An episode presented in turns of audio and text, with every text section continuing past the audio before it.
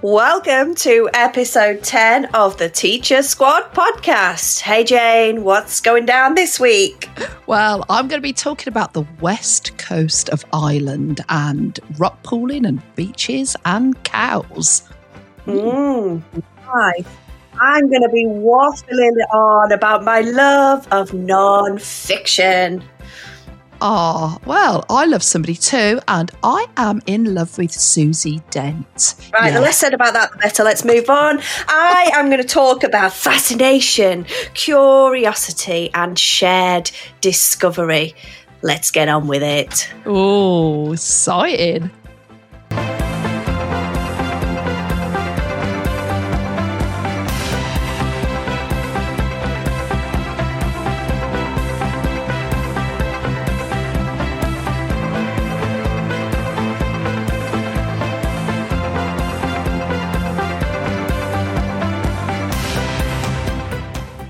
Guess what, Heather? What? It's number 10. Double figures. It's so exciting. Does It this mean exci- that we've hit like a new phase of our podcast wife relationship? Well, I'll tell you what, if we are going to that new phase, we really do need to stop trying to drink so much and get off with each other. That's what I'm going to say. Are we going steady now? Do I need to change my Facebook status? yeah, absolutely. Change it. Oh, how are you anyway? I'm really, really good. Good. Oh, I felt like I froze then. Um, apart from a, a little mini money spider just crawled across my lip, which is slightly weird, but maybe that's a sign of some good money to come. But and no, I'm good. I'm good. Those who are watching, I know there's not many, but I'm holding up my lovely gloves. Oh, I don't like the camera. There we go. Hopefully, Yeah. people can see what they say. Look at my gorgeous gift from my new stage of the relationship podcast, wife Jane.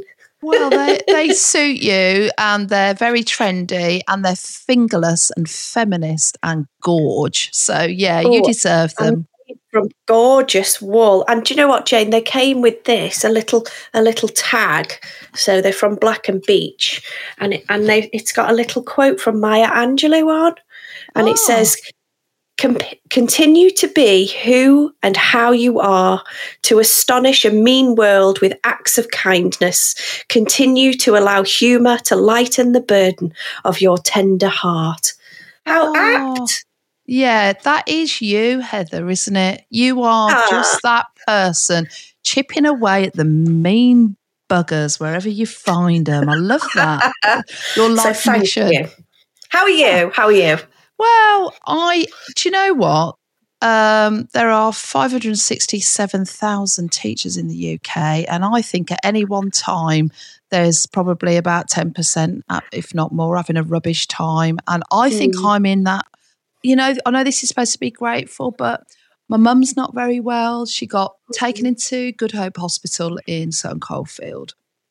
And um, yeah, we're all worried about her. She's had a, a bladder operation. But when I went to see her, and she's very, very dopey and drowsy, um, she just wanted me to talk to her. And what I talked about was really how grateful I was, mum. And I am really grateful. And my mum, you might or might not know this, my mum was a teacher. And it's only now as I've got older, she taught in inner city Birmingham secondary school. She was the geography teacher, head of geography. And when she was about 55 years old, they went, uh, Can you not be head of geography anymore after this Ofsted? Uh, can you now be head of RE? Now, can you imagine? It's like everything you deeply know about a subject and a curriculum, and it's just like, oh, actually, can you go and teach over there and learn all about the RE syllabus? I mean, horrific uh, Yeah. amount of work that she had to do. And I, I remember that time as a kid, you know, just her having to learn so much. I mean, she's quite holy schmoly, so she coped quite well. But but what I was talking to her about was just because we had six weeks off for the holidays and my dad had his Yeah. own business, he, she used to scoop me and my sister and James, Alice and James up, and we'd drive, uh, we'd get a ferry from Holyhead and we'd and we'd go to the west coast of Ireland, uh, Nice. to a place called Kilkee. Uh, and we'd take me gran because my gran lived with us. we'd go and visit her two sisters, and it was it's really rural, um, but everything about that six weeks. I'm, I'm talking about every moment. The the six o'clock shake, probably it was earlier. You know, quick, we've got to get the ferry. Quick, you know, bundling into the car with your jammers on and a bit of a sweat top, and you know Oh. the homemade sweaty tuna and sweet corn sandwiches. nice. and then like you'd run on the ferry to Bagsy Seat. But then when we got there, it was just so wonderful. You know, we'd we'd be down on the white strand and we'd be rock pooling, you know, with a bucket, you know, looking for yeah. little hermit crabs and periwinkles, you know, and um, and then as you get older, you'd go to the disco and you'd sit on the wall in Kilkee with your mates the next day, giggling about who you fancied, and you'd have a curry chip. It weren't plural in Ireland; it was curry chip. Curry chip. Oh, Yeah. nice. Oh, it was brilliant. And you'd come home and you'd have bacon and cabbage and fluffy potatoes. And, you know, my mum, you know, really did teach me about my Irish heritage. And I'm so grateful for that. And uh, there's nothing I don't know about, you know, fresh air and cow shit, you know, and thank you. thank you, mum, really. You know. So Is this. Irish heritage where the uh, Irish author thing comes from? Well, I think so. I think so. You know, I don't want to upset Ian, but there has been a lot of sort of, you know, Irish snogs in my past. or, or what they used to say in Ireland when they were trying to shift you. Do you want to look at the stars? And everybody go, be careful, you'll be lying on your back. Oh, I like it when you talk Irish to me, Jane. you can do that again. oh dear. So yeah, yeah, oh, yeah, but it's sad, isn't it? It's sad when um, family members go a bit wobbly, and you just realise, well, you know, what's important, you know. So yeah, I'm Yeah. grateful though, grateful. Oh, You darling. Times. Well, we're sending lots of love and hugs and all Oh. good stuff to your mum and to you. Oh, And, thank you, honey. Hoping Yeah. that she's she's better soon.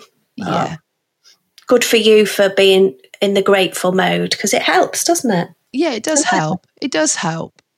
And um, what are you grateful for? Because if you're telling me it's Colin the Caterpillar sours. Oh no, Jane. Get I'm gonna your head to- out of M&S. That's all I'm I'm, have to- saying. I'm going to have to rewrite me know, Hang on a minute, let me no because this this just shows that I'm a little bit food orientated, doesn't it? oh man. Because I'm grateful for two snacks. That's that is what I'm grateful for. every for. time, every time. Every time. Everybody Yeah. knows. But actually, before I tell you those snacks, do you not feel like this is the time of year? This is not in my notes. This is purely off the top of my head. this is the time of year when you start dropping hints to your class about the mm. kind of things that you like so Yes. that they appear in your Christmas gifts, you know, from Yeah. your pupils and families. Yeah. I did one year really over mention the fact that I quite like sausage dogs.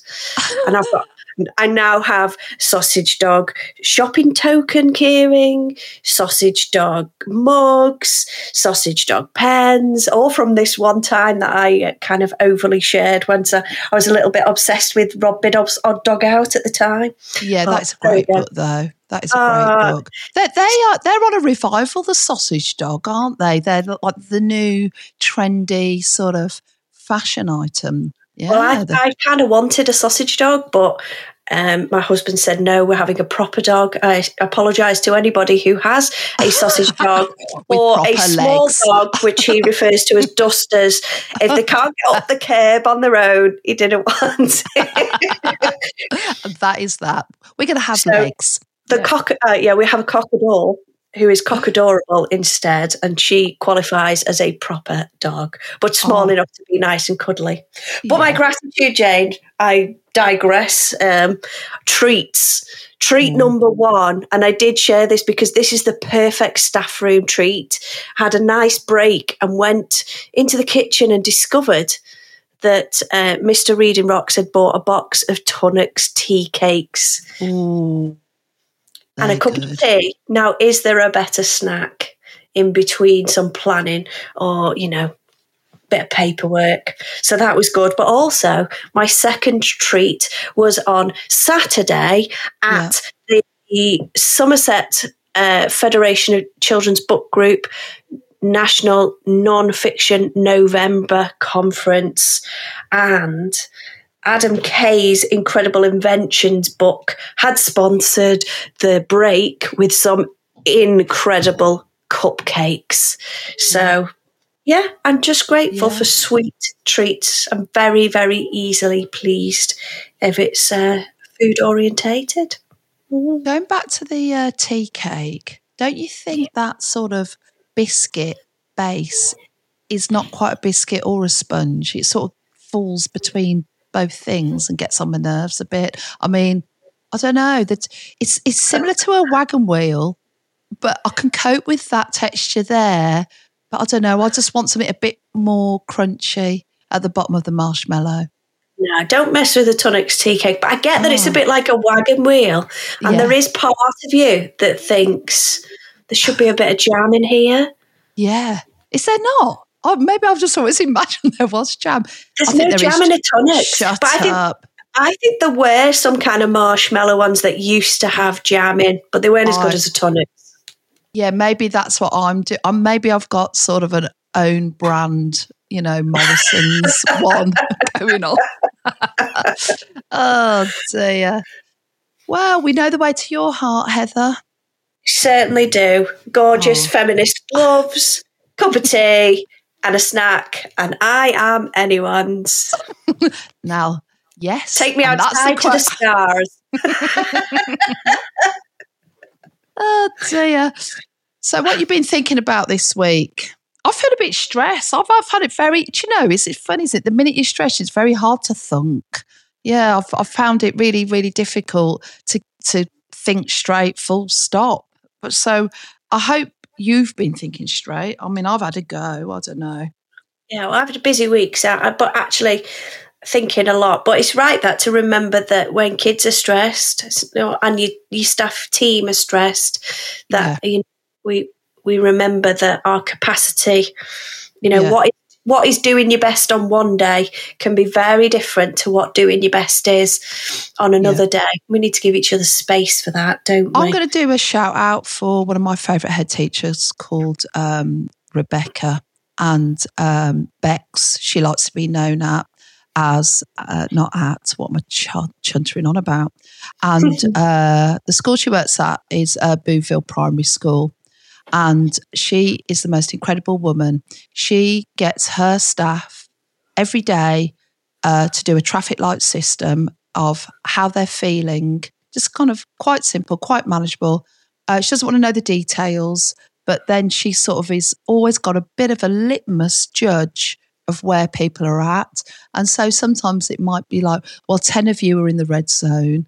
Like we're going to def off this staff meeting. There's no point. We're not going to be, we're not going to be raring for it. I just think that's really sensible. You know, just a really nice, easy way of kind of tuning into uh, because sometimes there's things that you don't want to share with your head teacher far from it but you can still say look i'm feeling a bit like you know in the red zone it, it's Yeah. not you know it's not going to be ideal at the moment to drive your big transformative agenda you know Yeah, but get, get, hit me up again next week we might I think at that that really works when you've built that culture of two-way trust as well. When the head teacher knows that what they're saying is is real and genuine, and Yeah. the teachers know that when they are real and genuine, it's listened to, it's honoured, and Yeah. and and it it works that togetherness that you've talked about.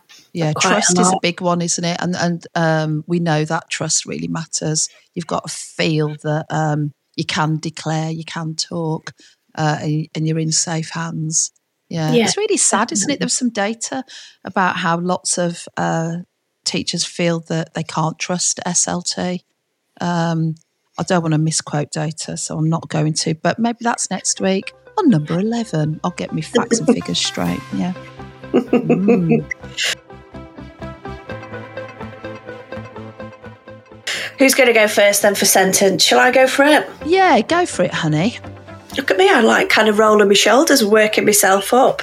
Well, mine links to my cupcake moment. Um, so on Saturday, I was uh, over up in Somerset. Oh, yeah. Um, and a nice venue at Sidcot School. Um, and a, a lovely day all about non fiction because it is November. So it's Federation of Children's Books Group National Non-Fiction November where we kind of zoom in on it, give it a little boost up and a, and a focus, kind of shout out about some great books and the, and the purpose of it. So um, my sentence is this.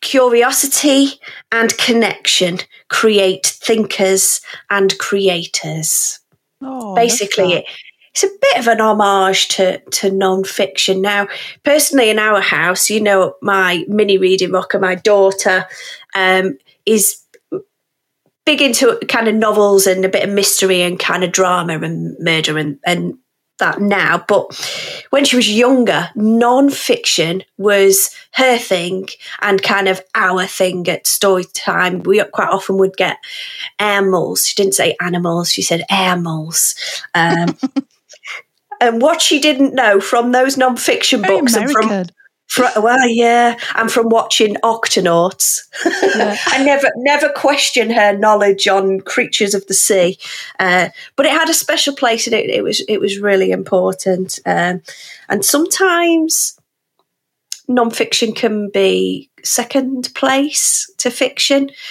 I know that a lot of the research talks about um, actually it is fiction can that can have a lot of the impact on empathy and attainment, etc. Um, but non-fiction is is really important as well. So we had three keynote speakers at the conference, all um, non-fiction writers.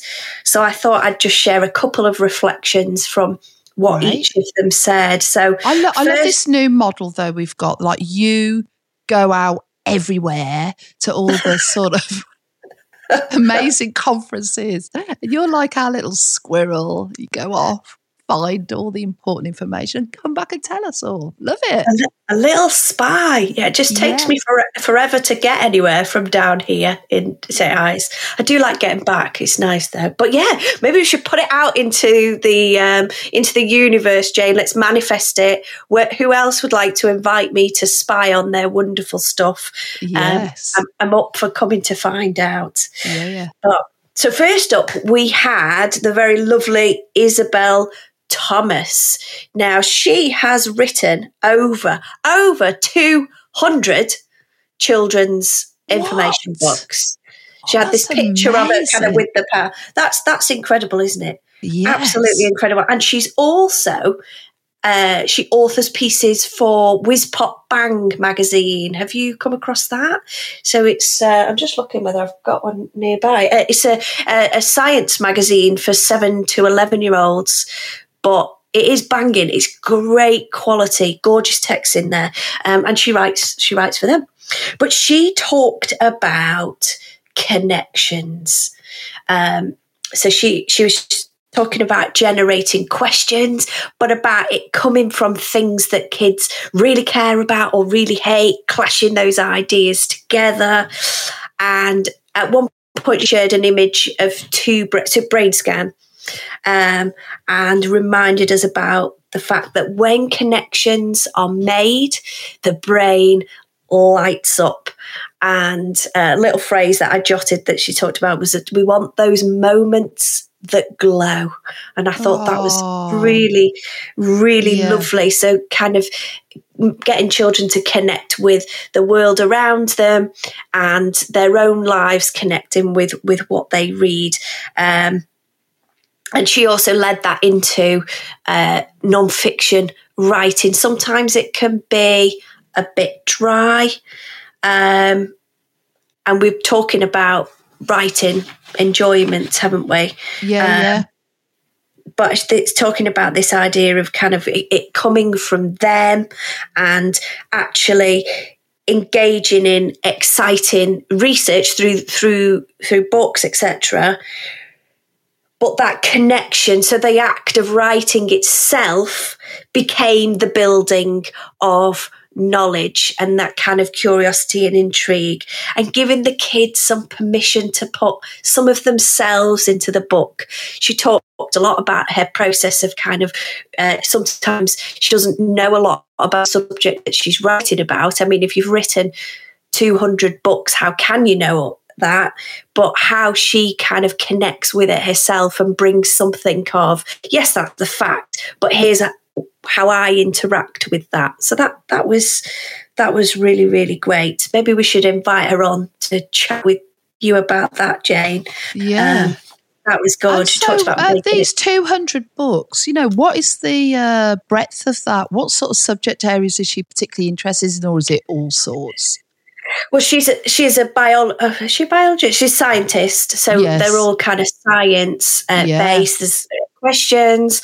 Um, one that you might be familiar with is Moth. Have you seen? Oh yes, that one? Love the evolution book. story. Yes. Um, so, Beautiful. and there's lots of examples on her website. We'll put that in the show notes. Uh, uh yes. uh, kind of ideas of how people have used that different way of yes. sharing knowledge to to do writing with yeah, yeah. them. Um, yeah, but books about insects, books about um, rainforests, the oceans.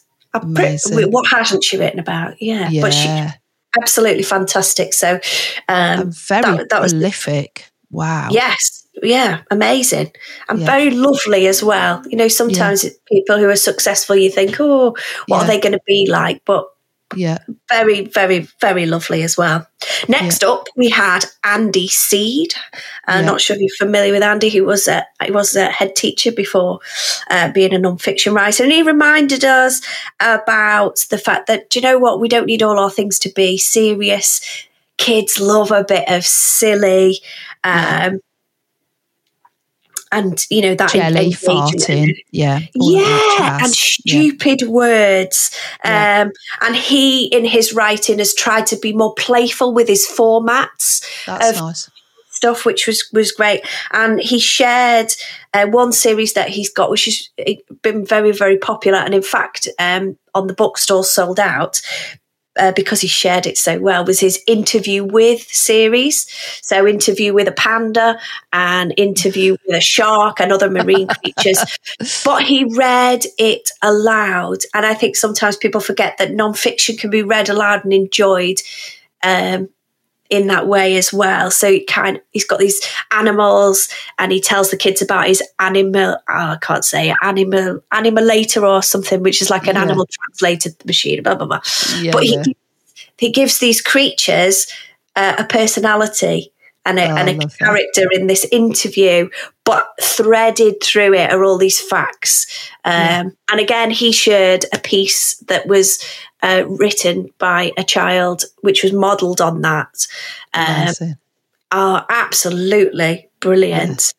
And, and then, I'll just interject in there, Heather. I think some of the best schools, you know, in their class reader time, you know, you might be reading, um, you know, Katherine Rundell's Rooftoppers, you know, and you're on chapter two, and there's lots of references to the moon.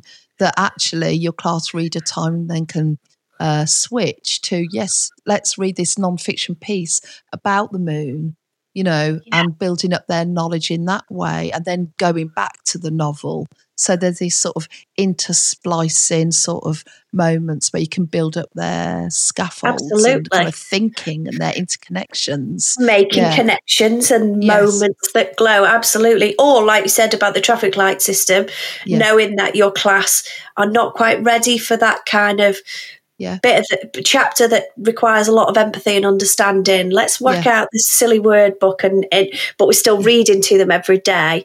Uh, yeah. But we we're kind of responding. You know, some days, you know, you Yeah. you want to read something hearty in depth, and other days you want some candy floss, don't you? You want some, Yes. you know, light. Yeah. Yeah. And thirdly, we had Nicola Davies. Oh, Um, yes. Great. Very, very wonderful Nicola Davies. and the promise. She talked, yes, she talked about um, giving kids time to pore over complex images and Mm. diagrams and maps, and about that being reading as well, and Nice. about recognizing and valuing the dip in, the dip out, the skip, the go back of non-fiction.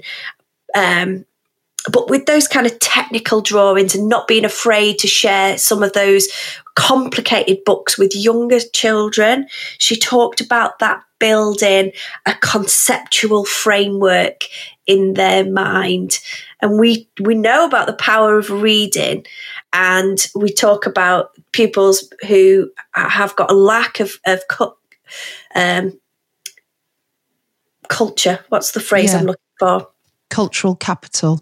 That's the one, cultural capital.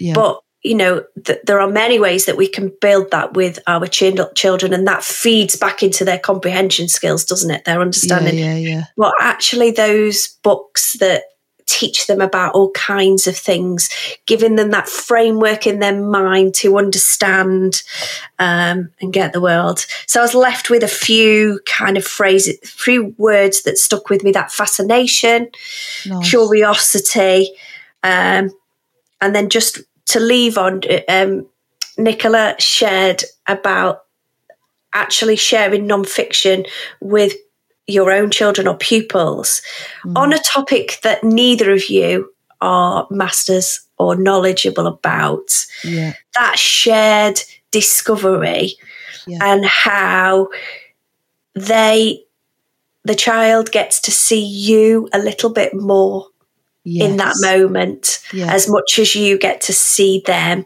how you learn how you respond and how you react um, so yeah that's me today kind of just big up non-fiction and let's make sure that we give it uh, enough enough love because it's it's worth it.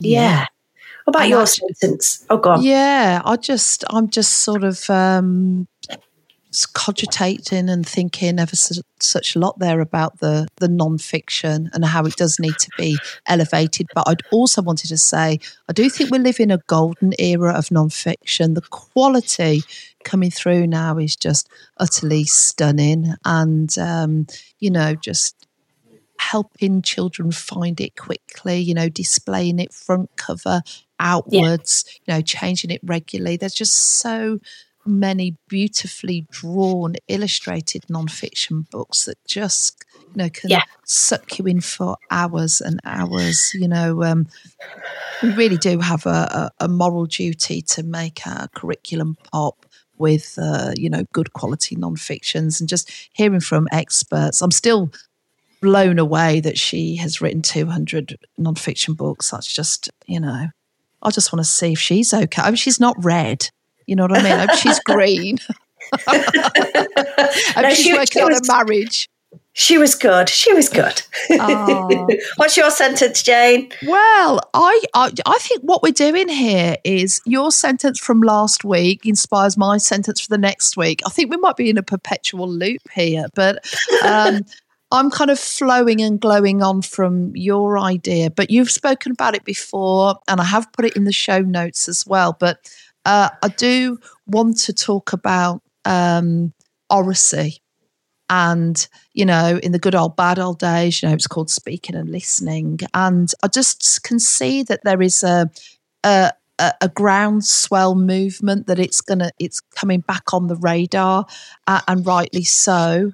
Um and and but within that i think we've got to be really careful I think there's lots of things we can say very easily about oracy that are very assumed and very twee.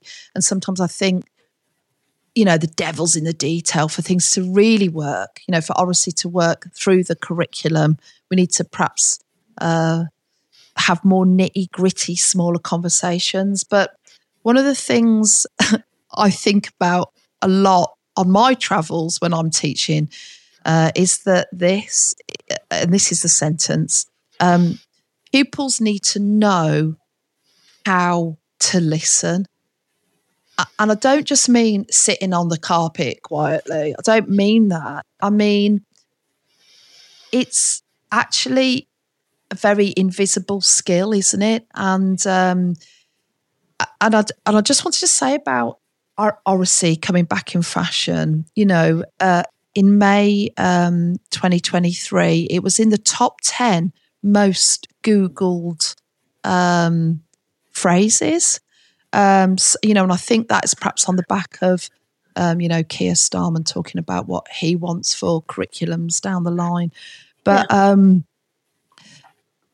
it's so hard for children to listen. And in busy classrooms, it's very hard for children to listen. And um, years ago, and it, it, it, got kind of a big fanfare. Uh, Robin Alexander's work was referenced regularly, saying, you know, talk and writing are aligned. You know, um, you know what. You know, here are your thoughts coming out of your mouth. Here are your thoughts coming out of your pen. Uh, they are very aligned. But what sort of got overlooked around that time was that actually reading and listening are really aligned uh, yeah. because uh, it's about reading and listening are very kind of inward, kind of personal responses to words, whether you're taking them in through reading, you're going beyond the words and making meaning for yourself. And, and when I work in classes or speak to teachers, just say like, God, my new class, they, they just don't listen. They just don't listen. And, and like my heart cracks a little bit because I just think, well, you know, they'll also be very poor readers, you know, and um, it, it's a weird one. By improving their listening skills, we're also going to be improving their reading skills and their concentration. It all requires concentration, of course. Um, but we've got to help children to actively hear others and um, and I often say when I'm teaching, you know, like when you're talking kids, I can mm. see your thinking, mm. uh, but then I also I need to show you ways to listen to your friends as well. Um, yeah. So it's that sort of kind of how do we make that process visible? You know, uh, you know, how can you actively listen? What does that mean? Actively listen. Um, and I suppose I'm going back to my big Google bubble again that's above my head, you know, my AI bubble that's following me around. But well, they still um, not sorted that out for you. Come on, Google. Get it sorted for Jane. I'm so miffed about that. Get on with it. All she um, wants for Christmas is a Google bubble. it can be made by anybody. You know, it doesn't have to be Google. I'll have anybody. Anybody can put. Will a cardboard one do? I'll make you one. Mrs. Gibb can follow me around with a bit of cardboard. That'll do. Oh dear, but there won't be any pens that work long enough for the amount of thoughts in my head. Oh dear God. I'm not sure we want to see all of them. Google, can you make sure that you filter out certain ones? Can we put a filter on? I'm sure a firewall, yes. a Jane wall. sorry, sorry. Yeah, Carry on. It definitely has to be certificate U. At least we need to. Yeah, that's some that's some mighty hefty firewall. I tell you. It I'm might take a bit, bit longer than Christmas. We'll have to wait. I can't fit, find my PG lists of words I'm allowed to use. I'm getting, I'm coming out in a hot sweat. oh dear.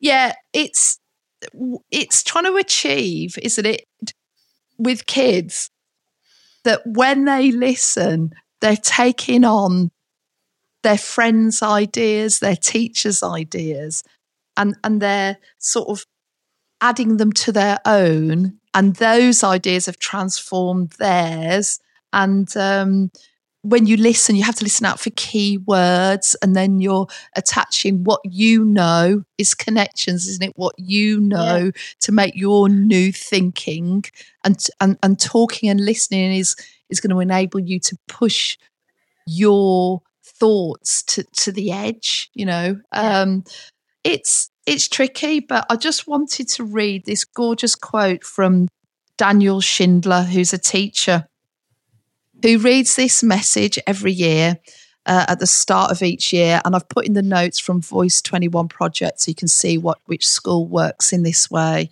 And it's just so wonderful. I want, this is what he says to his class I want your voice to fill this school. I want your voice to be one of the many sounds that build this community. I want you not just to talk, but to listen. Listen to yourself, your breath, your heart, your true thoughts. I want to listen to other people, but I want you to discover the many voices that make up being a human being. And I want you to find your voice. I mean, uh, I mean, isn't that just our purpose? Yes. That's we want them to be them and know how to share that. I love that. Just Have you seen those? Just them, yeah. just them, and to be able to articulate it, and, and also to know that that's that it's okay to be you and your voice is valid. To be you alone and to be hurting or happy and everything in between, it's okay. And if you've got the words, and if we have got, and if we, and we must find the time to listen, then yeah. it, everything's going to be okay. It's going to be more have you okay. Seen those quotes that often appear on social media? I think it says something like, um, "The problem is we we listen to know how to respond or something, as opposed yeah. to just listening for the act of listening. I think it's going back to that purpose, isn't it? Of what what is listening for? why are we listening is it so is it a selfish thing so that i can just jut in or am i listening because i, I want to understand and i want the, my thinking to change i'm, I'm, I'm malleable and yeah, yeah learning I think the other thing is, and I don't know whether this is teaching or mummying or busying, but I just think whenever children start talking to me, I just keep trying to problem solve it within an inch of its life. you know, like, have you thought about It's just like, shut up. shut up, mum. Sometimes. Why don't you do this? Why don't you do this? Why don't you do that? Why don't you do that? Why don't you do yeah. This is the solution. And it's just like, they haven't come to you to to find an answer. They've just come to offload. Yeah. I know. Yeah. I know. a nod and a smile and a cuddle.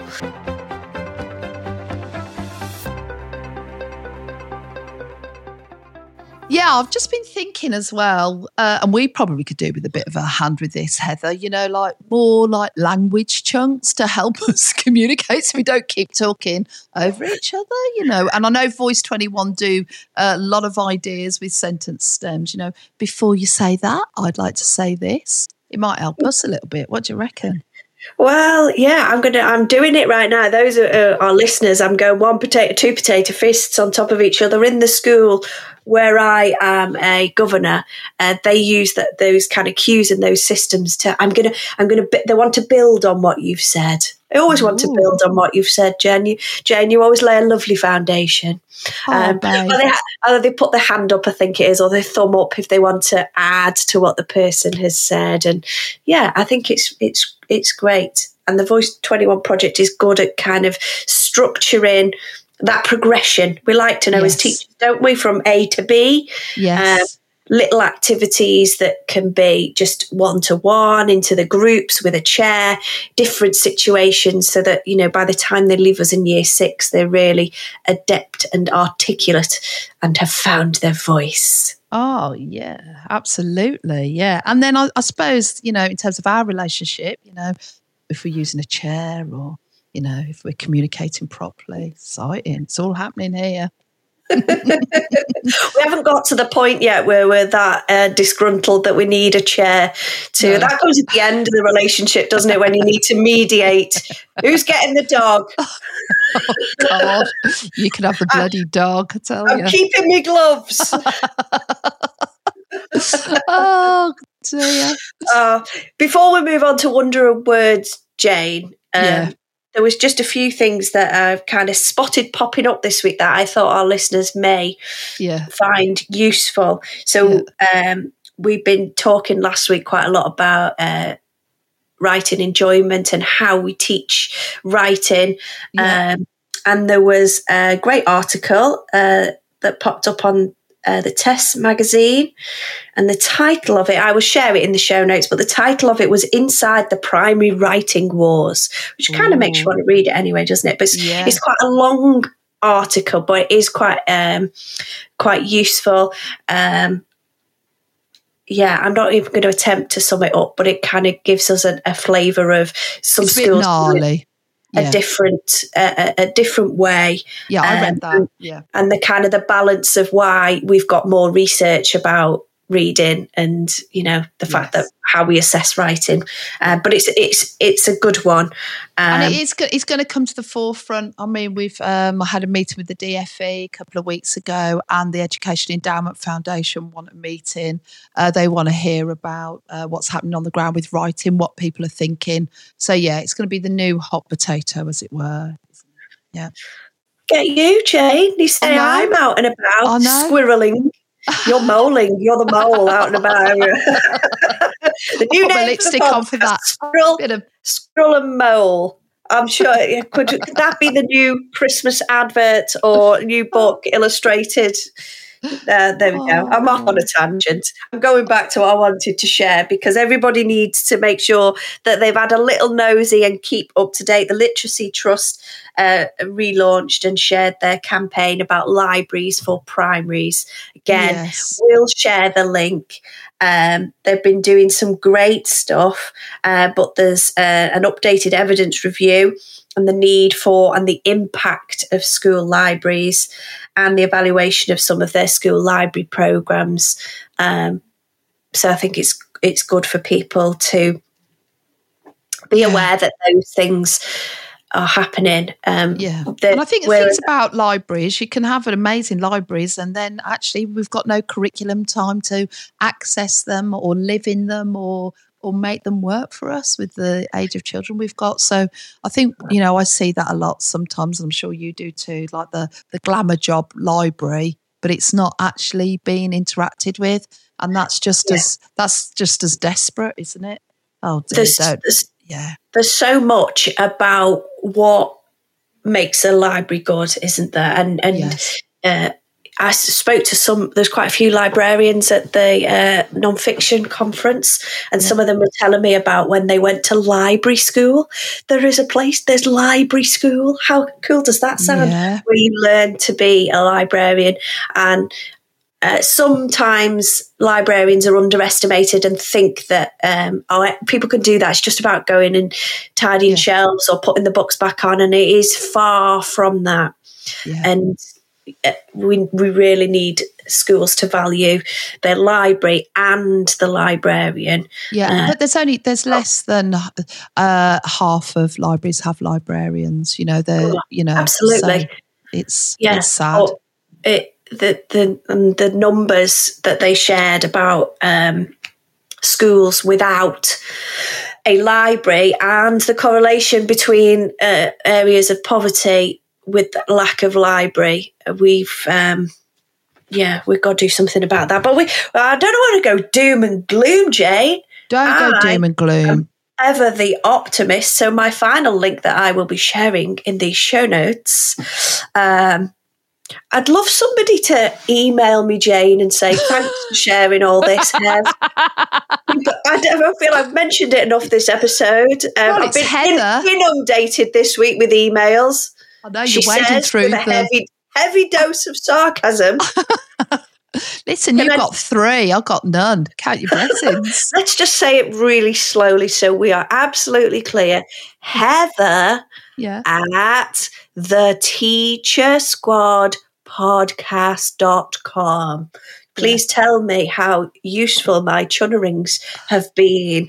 Um, Yeah, there we go. One more to share with you then. This is a lovely one because talking about books, I mean, we do it every week on this and it just fills me with joy. Even um, if I'm tired, we've had a, a bad week, a hard week, uh, I feel uplifted listening to you read aloud. So, you know, choosing to read aloud to you. It, it's just powerful, isn't it? So, yes. um, uh, hopefully people have spotted, but if they haven't, the Yoto Carnegie's um, nominations for those book awards have all been popping up all over social media. Some yes. absolute cracking books have been yep. shared, yep. Um, and some of them are books that have been in our subscription boxes, which just makes me just have a little kind of smug smile and go, "Oh, I choose yeah. a good book." But they. Um, opportunity is there. The long list will be announced, I think it's February. Yeah. Uh, next year, 2024. Uh, How can it be 24? Oh. Um, but you can shadow your your book club or your class can shadow the awards, and it's a great way to get those books, new books, into school and to get give kids a purpose to talk about books. So yeah, um, brilliant. Yeah, lots to share. Lots of things popping up this week. So, your wonder of words, um, I'm guessing, is from one of those nominees. I am right, am I? I you are not. you are not. We are yet to reach the stage of our relationship where you can finish my. I was going to say sandwiches then because um, we are heavy into the frozen rehearsals for my daughter's theatre group. That's oh. one of the oh. songs. We finish each other's sandwiches. Um, yeah, we're not there. We're, we're not quite no. attuned yet, Jane. No. I am going to share some beautiful nonfiction. Oh, and, and I should have guessed it. You should have guessed. And um, just like I indulged myself on my Tunnocks, tea cakes and my beautiful cupcakes, I am indulging myself, and I will have none of you saying no. I have two books in front of me, Jane. Do it. And do I am sharing. You do you, babe. You do you, yeah. I'm, I'm doing snippets, snippets from both of them. I'm just losing my place with all of them. I'm fuddled between the pages. Right, the first one. We love words, don't we? We yeah, absolutely we love words. So I'm going to share two books by people who are word fans as well. So the first book is Every Word oh, Tells a Story. Um, an extraordinary A to Z. Oh, I'm going to go ASMR again. An extraordinary A to Z of etymological exploration. I love that book. I literally, oh. I just, I rub that book on my tits most days. I am so in love with that book. It's Honestly. isn't it? It so is ace. Tom, Tom Read Wilson. Uh, yeah. It's beautifully illustrated by Ian Morris. But so I'm I'm I'm dipping just to, to the very back of the book because um, it tells you a little bit about Tom Read Wilson. Many people will have seen him as the receptionist on Celebs Go Dating, and he's also recently been um, in SpongeBob SquarePants the musical. Oh, wow. Touring around the country because uh, that's his background, musical theatre. Yeah. But here we go. Yeah. This is Tom and his love of words. My love affair with words goes back to my earliest childhood. My father was an English teacher before he retired and he devoured books. I have so many fond memories of the pleasure he took in using words, saying things like, This has been lovely but all too brief, fleeting, short lived, ephemeral. My mother was also an inspiration. As a fine amateur actress, she encouraged me to take to the stage. At school, I discovered Rodgers and Hammerstein and was bewitched by their music and the perfect rhymes of their poignant lyrics. After leaving school, I attended Rose Bruford College and the Royal Academy of Music, where I learned that everything I needed to be a performer could be found in the lines or lyrics, that is to say, in the words themselves. Today I work more in television than in theatre, but I still recite a Shakespearean sonnet every morning and mm-hmm. night to keep my life's libretto as zestful as it was in my acting days.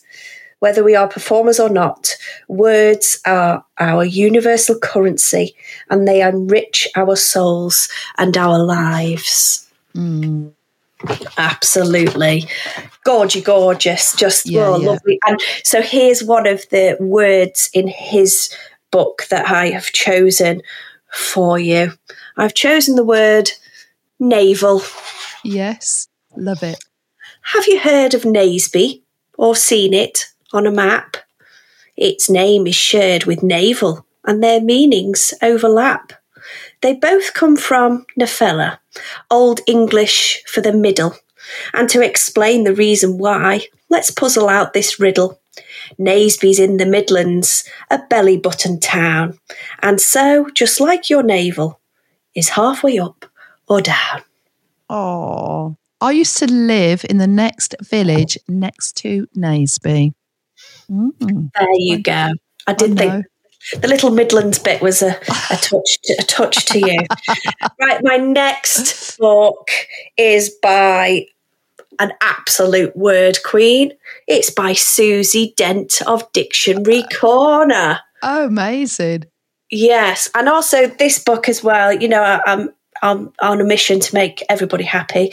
This book is called Roots of Happiness, and um, it's a hundred words uh, for joy and hope. So Susie tells us that um, we've got loads of words for sad, kind of miserable Yeah. words. Yeah, yeah. Um, she's she's on a bit of a mission to bring back more words. I'm on a mission to bring these lost positive words back into our lives and would love your help to do it. Because research has proven that by having the words to describe happy feelings, we can feel that happiness directly, which means that language has incredible power. For not only can it describe how we feel, it can even change those feelings. So if you're feeling a little sad or blue, try focusing on one of the words from this book. If you do, you might bring some sparkle to a gloomy day and maybe even a smile to other people's faces too. I would love Roots of Happiness to give you lots of magical moments just like this. And I was absolutely stuck for choice to choose Yeah. words in this book. And it includes beautiful words like aura and um, mellifluous. I think that's one of my favourite words, mellifluous. It's also got funny words in it like amaze, amaze balls and cackle fart. Oh yeah, lovely. I, could- ah. that's what I could do just to read aloud, just shout Yeah. out the words. petrichor. Oh, gorgeous words. But the one I chose for you today, Yeah. Jane, Oh, is forblissed. oh, This this will tap into your spelling geek as well. With a you know, think back to a time when you've been really really happy. Maybe you're remembering a moment when you were surrounded by people and everyone was full of laughter. Or perhaps you're thinking of a time when you were alone, peaceful, quiet, and content. Centuries ago, such a feeling might have been described as being for blissed. Bliss is another word for joy, and so to be for blissed is to be extremely happy. Long ago, people would use for in front of a word to describe a particular state or mood. To be for wearied was to be very tired. To be for idled was to be very lazy. And to be forswunk was to be exhausted from too much work. Forblissed is definitely the happiest of them all. oh, that is adorable. And I do know that there are more negative words in the Oxford English Dictionary than positive. And um, it just made me think of um, that time when you get the kids to look in a thesaurus. How is the character feeling? They say sad. I think we can find a better word. And then by the time you look at their writing, it says, um, you know, Mary was suicidal. You think, oh, Oh. God bless the thesaurus. Oh my life. Indeed. No, I just no, I add one, one little thing. This was this was a this is a social media spot, and it Yeah. was some, somebody had snapped a picture of a blackboard outside of a bookshop, and it was the bookshop. Uh, that's Yeah. what they are on Facebook or the bookshop.com. Um, and it's a David Bowie, David Bowie, David Bowie quote. Yeah. It says, "Don't you love the Oxford Dictionary?" When I first read it, I thought it was a really, really long poem about everything. Oh, that's some that's brilliant. Oh, I'm so are you gonna read jealous. I didn't go. I'm so I wanted to go to the non-fiction convention. I just got to keep meeting these big wigs. Poor, poor old me. Poor you, Jay. Poor you, Jay. It's really difficult being invited to places where you're going to have such an impact. I mean, are, you all right with it? Can you cope? Yeah, I can cope. Oh, That's good. dear. What are you going to Um, read to me? Uh, I, well, I am. Uh, you know, I'm worried about my mum, and I don't know if this is a bit of pathetic fallacy, but I am going to read a little bit of a long, relentless storm. Uh, but I just, I just wanted to say, sometimes I'm not saying the whole book, but there are little paragraphs in adult books that can be shared with children because they are just so well written. And I'm just going to read not only one paragraph of Arlington Park by Rachel Cusk, um, because she is a master at the slow. She starts this storm and she doesn't stop it. It goes on for five pages, but that sort of slow, intent writing, she's really, really good at it. Uh, and in terms of things like atmosphere and weather, she's really, really good. Uh, so here we go. Uh, so we are watching this shower in a suburb of London, and we are steeped in the storm. And because of uh, how slowly and carefully it's written, we actually feel like we're we're caught in it too.